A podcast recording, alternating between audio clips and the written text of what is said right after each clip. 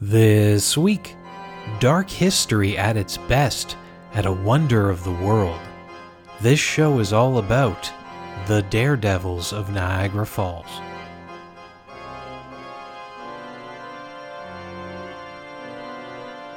Now, if you're familiar with the show and what I've talked about in the past, you'll know that I'm from originally the city of Hamilton.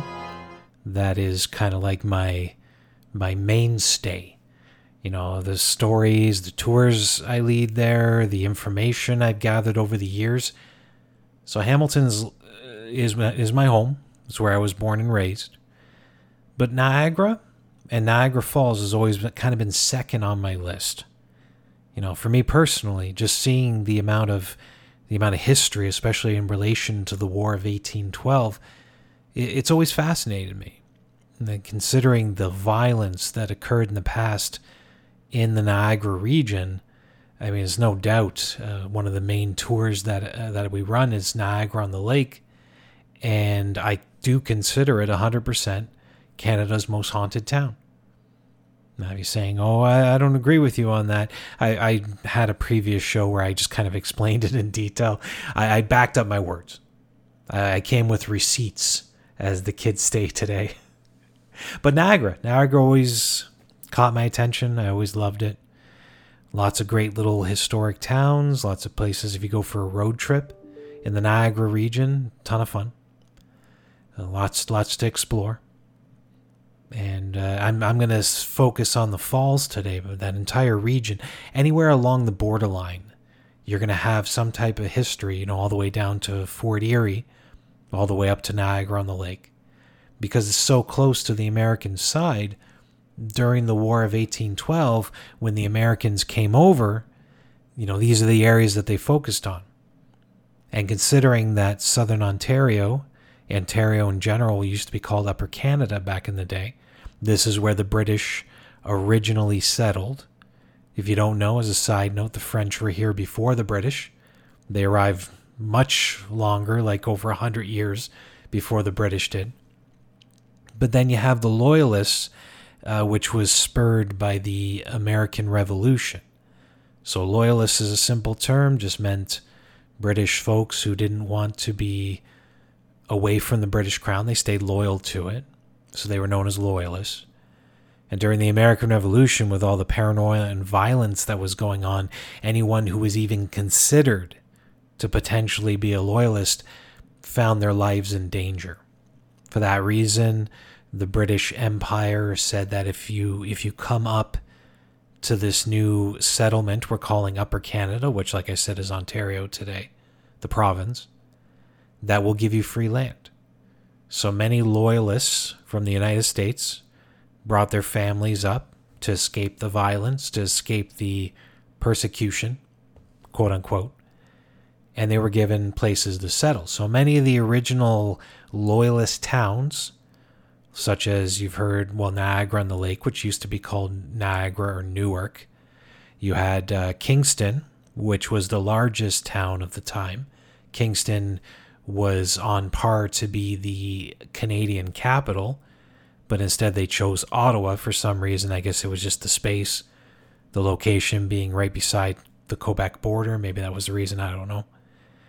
But Kingston was the biggest and most historic for the British Empire in Ontario. So Kingston, Niagara on the Lake, um, Ancaster, which is now part of Hamilton. These were all loyalist towns settled by loyalists. So many of them, they just came over, they just settled their land, they made a farm, they were happy doing that. But some of them went a step further. And I'm sure the English also came in and assisted their efforts because they wanted to build up their society as quick as possible, is, is my assumption. I'm just using logic here. So, this is the reason why. I mean, the Loyalists come over. Uh, Niagara is the first stop on the trail before they go to their next stop. I'm sure they received guidance of where the free land was available, and they can go off and build their house and try and farm that land but Niagara was the original spot. So a lot of the original loyalists coming over, let's just say into Niagara on the lake, this is where they they stayed. Uh, so you do have some history that dates back longer than anywhere else in Ontario in Niagara on the Lake, going back to, you know, I guess the early 1700s, definitely the mid 1700s, that a town had been established at that point. And of course, all that I'm mentioning, I mean, this is long before Niagara Falls, great segue, was ever considered a tourist destination. You know, now today it is one of the top tourist destinations in the world because of its natural beauty. But back in those days, it was just well, it was the it was the Grand Falls.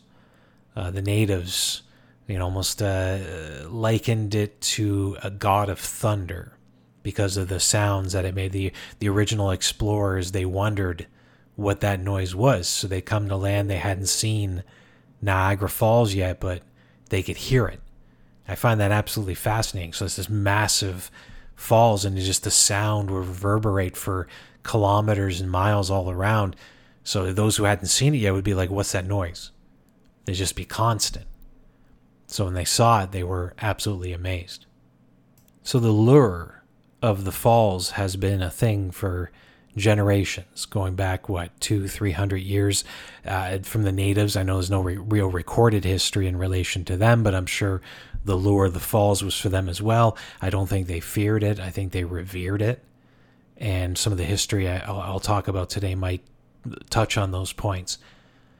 And this is the reason why I'm doing this episode is just to kind of show how it's the lure of the falls and I guess the danger of associated with it to have this just natural want to get close to it. I, I, have you guys been there? Have you guys visited Niagara Falls? If you're from the area, chances are you have. There's a real mystery to it. It's just, um, it's very interesting. This is why they can introduce a weird experience of going under the falls, like through the caves that are located. Have you ever done this? I think they call it a journey, journey into the falls or something. it's not. It's not a journey. It's a walk down a hallway. So they charge a, I forget how much it was, but it's a decent amount. They charge a decent amount, and you just go down some stairs in an elevator, and then you walk down a tunnel, and it goes right behind. So it's just a wall of of falling water. That's, I mean, it's a good one time experience, but I can't see anybody doing it multiple times. I assume they're just catering to those who are coming from other countries or anything. They want to walk away with an experience. Not the best experience. I know it's a historic attraction. It's been there for a very long time. I'm I don't know what they can add to to kind of add to it, but uh, it's it's it's really not. It, I found myself lacking, like feeling that that sense of lack when I was doing this experience in comparison to the the ticket price. But uh, don't take it from me. I'm a cheap fella. Ask my wife. But uh, some people they might love this, the journey behind the falls. I am not one of them. I thought it was okay, but uh, I mean that's that's the lure, right? People want to get as close to the falls as possible, and this is what leads into the main subject of the episode this week, and that's the daredevils that have gone over the falls. But first, I, I just want you know, to understand a bit of the history in relation to how it was discovered, as in the non-native explorers who had come into the country. Uh, the one of the main explorers was a fellow named uh, Samuel de Champlain. Uh, he's he's very well known for Canada, definitely for Canada. He is the, considered the father of New France. He is the, the guy who considered founded Quebec, and this is going back to 1608. Again, this is before the British ever came and called this land home. So he comes and he's considered the first outsider, so non native, to behold the Niagara Falls. Uh, his, his, quote is a little underwhelming. He called it the spectacular waterfalls. This happened in the early 1600s.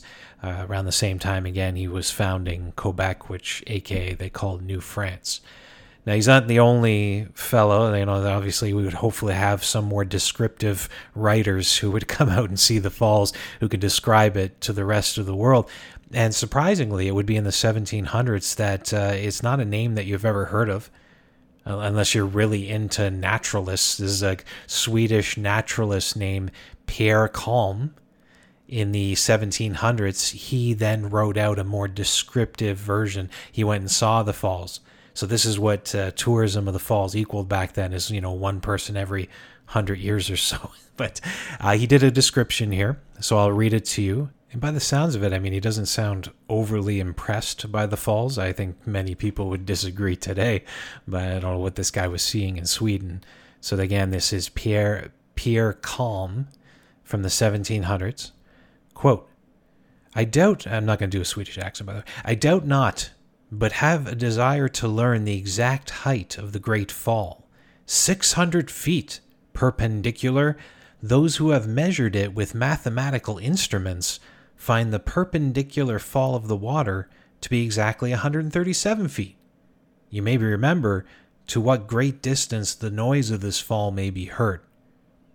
This is Daniel. Uh, this is what I was mentioning before that the, the the quote was that it could be heard from far around, and many many I guess like including this guy who comes over. He's this is what he's expecting to have it like overwhelmingly loud, not just like uh, when I when I thought when I when I heard that originally about them hearing it in the disc, I just assumed it was a light like buzzing like you would hear it and be like, "Hey, what the heck is that?" I don't know. I guess this guy assumed that it'd be so loud that it would burst your eardrums or something, because this way he continues to say, uh, "quote All the gentlemen who were with me, they agreed that the farthest one can hear it is fifteen leagues." Uh, side note: fifteen leagues is about eighty-four kilometers, give or take. Quote, Sometimes 'tis said the fall makes much greater noise than at other times. When I was there, it did not make an extraordinary great noise. Just by the fall, we could easily hear what each other said, without speaking much louder than the common when conversing in other places. I do not know how others found it so great a noise here. Perhaps it was at certain times, as above mentioned. Now, wouldn't you say if that if that uh, was put on, on on Google reviews that it would probably be what like a three point five out of five or something? I don't, I don't think it would have been a, a highly amazing review, kind of like the review I just gave Journey at the Falls. It is not like the historic folks said about being a journey.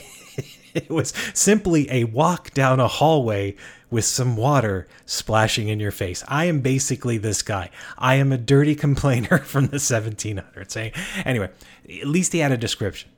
At least he he created a beautiful mental image of what Niagara Falls could be, and underwhelmed by the noise. I guess he expected it to to blow his face off, you know, like uh, rock and roll music or something, but it it wasn't. So anyway, uh, since then, since the 1700s, Niagara Falls has been the, the talk of the town. It is definitely one of the top tourist sites in the world. Still home to millions of visitors over the years and a wonderful place to go if you're looking for a, a trip and you're not from this area. Even if you're from this area, it's definitely worth worth going. Now, uh, one thing I, I, looked up before I get into the Daredevils was uh, I was uh, interested in where the term have you, have you heard the term "Maid of the Mist"? Now, I thought that the Canadian side, our boats were called this. I don't know if at one time it was. The boats on our side are called what? City Experience or something, which doesn't even make sense because it's falls you're looking at. It should be falls experience, if anything. So, Maid of the Mist, I thought was a great name. I didn't realize that it's just the boats on the American side that were called the Maid of the Mist. So they know what they're talking about. And when I when I hear that, I'm like uh, intrigued. When I hear city experiences, I am definitely not intrigued. So, uh, considering the Maid of the Mist is a historic term, it actually turns out it comes from, I believe, a native legend. So, a uh, beautiful maiden is said lost her husband, her true love, and with it she lost all her hope. And it's said that she would paddle her canoe out on the river, uh, singing songs of death softly to herself. And one day the canoe was caught by a current and it was pushed towards the falls. Coming towards the edges from the top of the falls, she was pitched over the side and definitely would have fell to her death if not for the god of thunder, who they called uh, Hino or Heno. Uh, they said lived inside the falls. So Heno caught the maiden, and together with his sons, they helped the girl overcome her grief. When she was healed, the youngest of the sons would profess his love to the girl, and soon they were married. A son was born to this couple, so be half human, half god. Now, the maiden's only regret was not seeing her people again. I was talking about the natives, uh, looking up the the Heno, the uh, thunder god. The affiliation looks like it's with Iroquois, according to this website here. So she wanted to return to her people, if only for a moment. Uh, now she's in the world of the gods. a chance like this would come with uh, threats, though. A great serpent wouldn't allow it.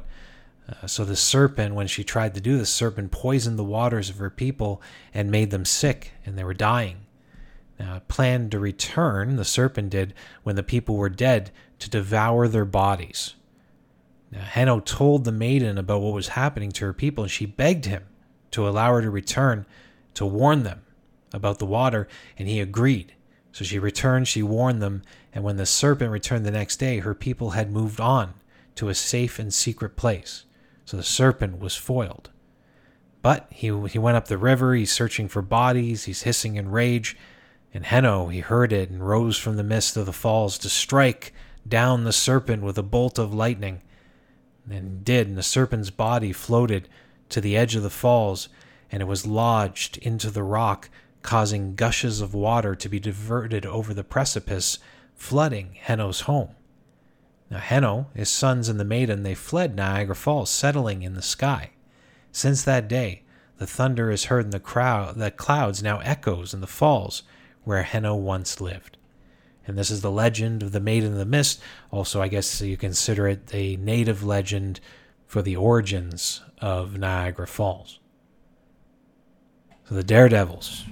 Now, this is what you've all come here to hear about. This is something that has been talked about. I mean, it's it's a part of comedy.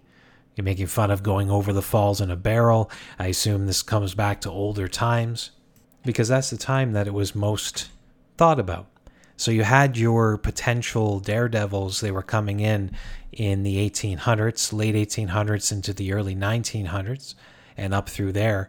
Uh, this would be before it was obviously stopped. I don't know if people got smarter. They didn't. I'm not sure about that, but they did. They stopped. There's no no nobody recently going over the falls. Actually, I'll find out who the last person was. Okay, holy crap! I just looked it up. Uh, there's a Wikipedia page that lists everybody who's gone over the falls and i'm like looking looking oh maybe 1950s is the most no. And i don't know if like the they're not accidents as far as i can see. No okay some are accidents. So i'll say the last person who purposely went over the falls was an american on the american side a fellow named kirk jones. So jones went over the falls unprotected on october 22nd 2003 Okay, okay, no, no. Uh, so Kirk survived the 2003 incident. He the inflatable ball worked, I guess, and he was fined two thousand three hundred dollars and banned for life from entering Canada. So then um, he he said he wasn't going over for fun; that it was a suicide attempt. so I'm sorry, I don't mean to laugh at the, the that term, but I'm just saying that uh, it's interesting that the lengths they would go is not to get fined. Of course, he still got fined and punished. And then in 2017, just to show you that it wasn't a one-off, he tried again, and it did not work. So I guess it was another inflatable ball. He went over, and the empty ball was picked up by the Maid of the Mist, the boat, and his body was recovered near Lake Ontario. So he had floated quite far, actually. I guess the rapids took him to Lake Ontario.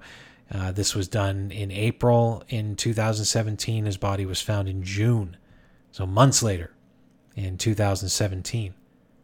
So you can see, I mean, the daredevilness of folks hasn't changed over the years. I'm going to talk about what is considered the more historic, definitely the most famous, uh, first one I obviously want to start with is the first person. And here we go for the women's pride. It was a woman. It was a woman. She was the first person to ever attempt to go over the falls. It was a woman named uh, Annie Edson Taylor. So she was a teacher from Michigan. Uh, she attempted to go over the falls in a barrel in October of 1901. So she would be considered the first official uh, right at the turn of the century. So that's a good way to look it up. So how it works is she sets it up, and I guess at this point it wasn't fully. I, I, I, they must have frowned on it, but it wasn't banned. It wasn't against the law, so she could have people kind of monitoring to see, you know, to see if she would survive. It was all set up. The Daredevil Act. I guess the life wasn't as precious back then as it is today, so they set it up. They monitored it. She's put in a barrel She's put at the top of the falls. They send her off. She goes towards, she goes over the edge. And as she's coming down, it says that the barrel then like hit and, and caught on a rock. So a rock comes through the bottom of the barrel and then it tips and she disappears behind the water. So the men at the bottom, they they they row out as fast as they can to to try and help her, thinking that she's dead. I mean, after it hits a rock, you just assume but she was alive. what they see is a, small hand sticking out. Uh, they they get to the barrel, which is broken apart. They pull her up. She's bruised and ble- bleeding, but she's she's breathing. She's alive. And here's what she said: first thing that comes out of her mouth when they pulled her out of the water, uh, quote, "I prayed every second, except after the fall. I, I think I was unconscious." She told the men, and then she lapsed. She must have hit her head or something, because then she asked, uh, "Did I go over the falls yet?" She, she didn't know. She forgot where she was. Now, many uh, tried to find out what her mental reasoning for this was, uh, why why Annie did it, and they st- in the end it is believed. I don't know how proven this is, but that uh, she was penniless at the time, uh, not making money off of being a teacher for whatever reason, and she wanted the fame and fortune that would come from surviving the falls. So she really is a pioneer when you think about it. I mean, you're thinking about what's the best way to become infamous or famous in the world. Uh, pick the most famous tourist attraction, one of the most dangerous and alluring things in your region. You know, being from Michigan, it's not too too far away, and and go over it. You know, become a survivor. And this is this you know I, I, what proves this is what she wanted to do is what she did after the fact. So then she called herself the Queen of the Mist. This is a term she gave for herself. And then she started going on tour. She'd go on tour, she'd sell out like auditoriums or rooms. Uh, she would stand there, she would talk about the experience of going over the falls. But here's the problem she wasn't interesting. That's the thing when you're when you're public speaking, there's a certain way that you have to be. If you're not excited about what you're talking about, or if you're nervous, which leads to being tense in front of an audience, uh, people are going to pick up on this. So there's certain nights when I'm leading the tours that I'm tense and I, I, don't really connect well with the audience. This is going back years. I've been much better with that over the last few years. But if you, if you have that tension, you, you it affects your voice. So you're not as excited about what you're talking about and things come out more monotone. You're not reacting to the emotions and the stories that you're talking. You're talking a little bit too quick or you're talking a little bit too slow you're pausing at weird times. It's not a natural flow to what you're saying, etc., etc., etc. So my guess is if they were calling her boring and they said, quote, she talked like a scientist, my guess is she was talking a little slow. I assume that didn't flow very well.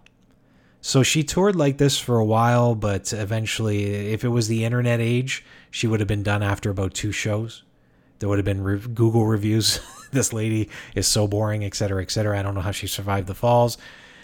Uh, but in this case, it takes a little bit longer. Finally, the word starts spreading and nobody's showing up to her shows. So eventually, she just gave up. She returned to Niagara Falls. She lived in New York, like on the American side.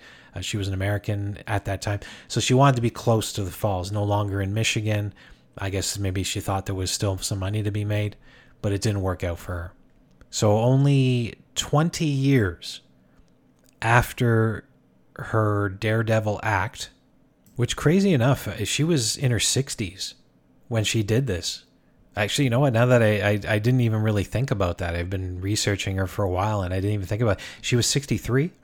I'm pretty sure 63 years old uh, when she did this, and I have more respect for her. Just the fact that she would, like most people, they were like getting ready to retire back then. Definitely retires like at, in your 60s last thing you're gonna do is go over the falls. You know, she she needed this, I guess, this fame. Uh, but she goes over in her 60s and she lived exactly 20 years after that and died in 1921. She was technically 82, I assume, about to turn 83 uh, when she died, living in Niagara Falls, New York. And if anybody knows where Oakwood Cemetery is, that's where she buried today. Uh, I'm looking at the stone raise. It's a very uh, simple stone there. And Annie Edson Taylor and it says right under that carved in first to go over the horseshoe fall in a barrel. There you go. So she started what would uh, turn out to be something that many others would want to do. Now, I don't understand the mindset of this. I personally would never do something like that. Would you? Uh, if you if you would, come to the Facebook discussion page. Shameless plug. GG Daniel podcast on Facebook. Come there and post and tell me you would do it. Tell me you would risk your life for fame and fortune and that you'd be a much better public speaker than Annie if if you did. So I mean what she did kind of opened up the world. I don't know if anybody did immediately try and go over the falls after her. Yeah, it looks like it was maybe 10 years, so it was about a decade before a circus performer named Bobby Leach. I don't have too many details, but this fellow he was with the Barnum and Bailey Circus, and he went over the falls in a metal barrel, and he he survived. Uh, spent six months in a hospital because he had two broken kneecaps and a fractured jaw, but he survived. Uh, but the next one I want to mention is a fellow named Charles Stevens. You'll know why in a second. Is a, a very brutal way to go, and this this is the first one who did not survive, who chose. I mean, there was others who mistakenly fell and went over the falls, but who chose an attempt to beat the falls. So, years 1920. This fellow was a barber. Uh, he was uh, from England, and he got a reputation over the years as being a amateur daredevil. And when he decided that he was going to go over the falls in the barrel, I mean, the authorities they tried to stop him. So you know you can see that I guess after Annie, some people went over by mistake, and they died. You know they knew how dangerous this would be, so they were trying to stop him. So he had to do this in secret, but he needed witnesses. I mean he needed people there to to try and help him afterwards. So he brought some witnesses. Uh, I assume in the evening time most likely against the wishes of his family, which included his wife, named Annie, coincidence, and 11 children. Now, he had been supporting them by being a daredevil, but I assume that they didn't, they definitely did not want this. 11 children. I mean, he can go do something else, work in a factory or something. This is a stupid way to make a living, hands down, as you'll hear the reason why in a moment. So, he sets it up with his witnesses. He has this weird little tube shaped barrel that has like kind of like a like you know the, the the boat doors with the wheel on it that seals the lock on the front. I mean, it looks looks like to me it, it probably could make it. It's probably better than Annie's barrel, but it did not. So he goes over the edge. Uh, eventually, like he he disappears behind the water. They will eventually find his broken barrel, but they don't find Charles. So how do they know he's dead? Maybe he's just missing. He's gonna pop up somewhere else, or his body is lost to the deep. Nope they found some evidence. You know what they found? A severed arm. You might thinking, oh, this severed arm, it could belong to anybody. It could be a severed arm of somebody else. But no, there was a tattoo on it. So the fact that Charles had a tattoo on his severed arm that was found in the water is the reason why they were able to ID it. And they knew for a fact that Charles Stevens was dead. So in 1920, he goes over the side and he dies. Uh, funny little side note he's actually buried in Drummond Hill Cemetery which is, you know, they say all they recovered was his arm. Yes, they just buried the arm. And that's in Drummond Hill, which is a haunted cemetery I've talked many times about before. And the most important thing 74 years after his death, in 1994, he received an award. You're thinking, what would they award him for? The Darwin Award. If you don't know what a Darwin Award is, it is a uh, quote unquote tongue in cheek honor that is basically created by the internet, given to what they consider to be some of the stupidest, stupidest people who ever lived. And 74 years after his death, he received this. Uh, next person is in 1930. I don't know, it was with these uh, one decades. It seems like decade after time, people are going over the falls like of note. And that's what happened with a fellow named George Stackis.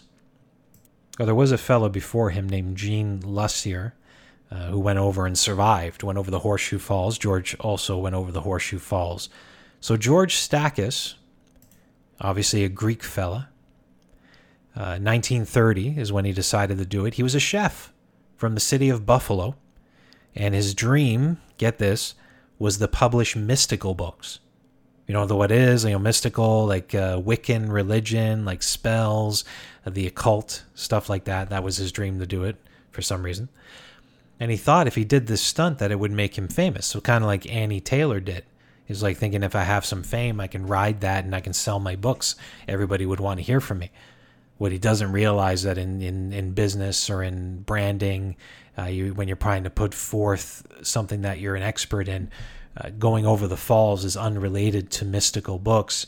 Just because he's famous for that, he might sell a few books, but it's not going to put him on the map when it comes to quote unquote mystical books. I know back then in the, the spiritual movement was at its height.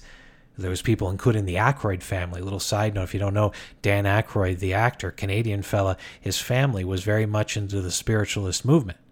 His brother wrote quote unquote ghost mystical books, uh, Peter Aykroyd. Uh, so anyway, it, going over the falls is not a connected thing. I don't think it would have worked anyway, but he never really thought this through. So in uh, 1930, he set this up, but he wasn't going to go alone. Here's a man who uh, relied on his friends, and the only friend that would agree to go with him on this journey was a turtle. So George had a pet turtle, his name, Sonny Boy. And he took Sonny Boy with him. You're like, why would he do that? I mean, it's so dangerous. Remember, Sonny Boy's a turtle. We're dealing with water. He, he, he's probably going to be okay. Uh, so what happens is the barrel goes over the side, it goes down, and just like Annie, it hits the rock.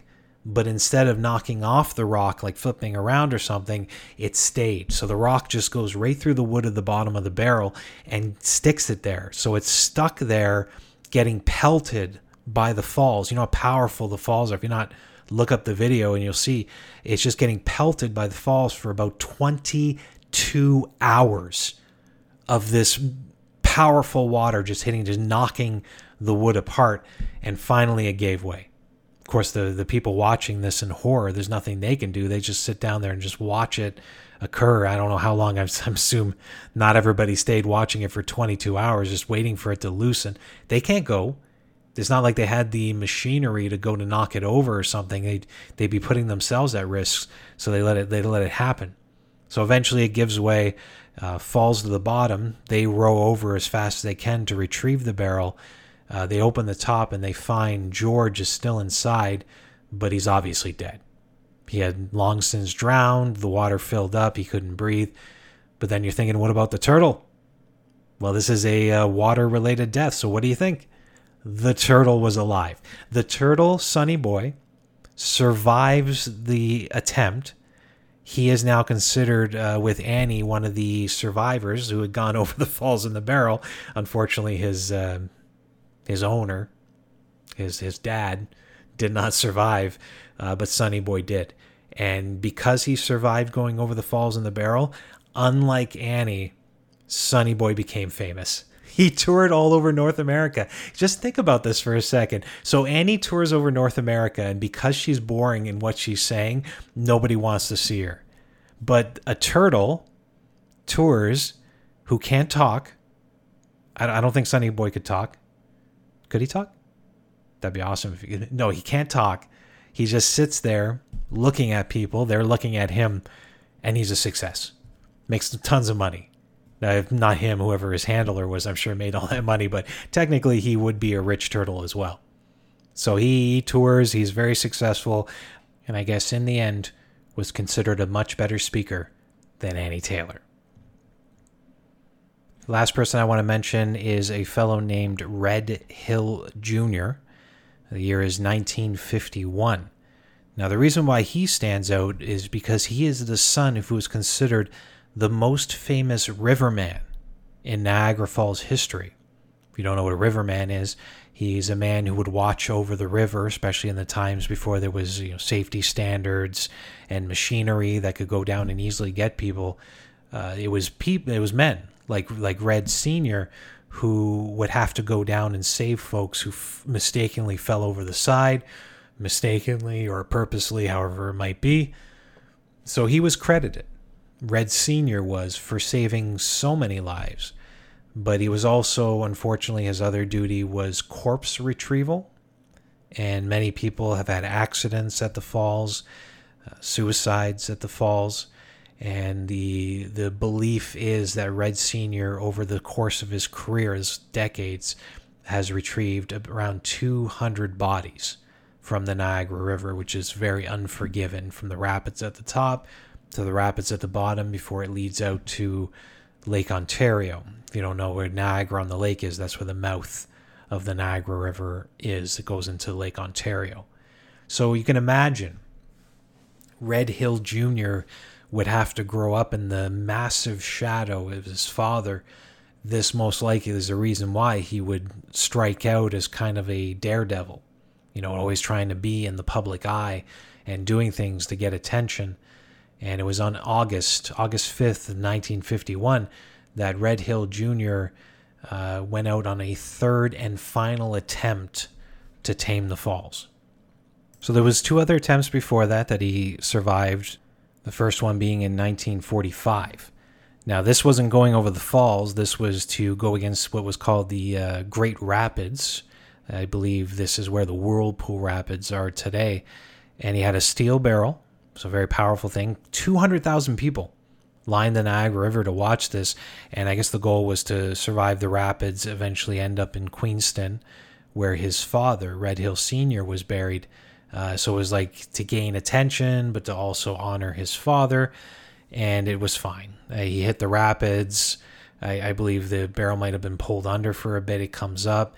Uh, his his brothers went out to make sure he was okay. Complained of dizziness, but he was motivated, so he he continued on. So it was only three years after that that he makes his second trip and I was wrong originally. So the, the, the two before had nothing to do with the falls. Both of the times it was to go through the Whirlpool Rapids. So this is what I guess people wanted to see. So this time he has a barrel weighs about a thousand pounds. A thousand pound steel contraption, uh, 1948. He takes it through the rapids. He's pulled completely underneath, and supposedly the the whirlpool as well spun him uh, very much. But again, they found him. Everything was fine, and he was okay but he always felt it as a failure. I mean, he conquered the Whirlpool Rapids a couple times, but he had never conquered the most dangerous part of Niagara Falls, and that's the falls themselves. So, fast forward to August 5th, 1951. Now, unfortunately, I don't know why, but he didn't have a lot of funds. Maybe people were tired of him trying to do that. I, I don't know. I, I thought it would, or the authorities, you know, stopped him from having a big crowd. There wasn't a lot of support. So unfortunately, he had to construct a cheap barrel.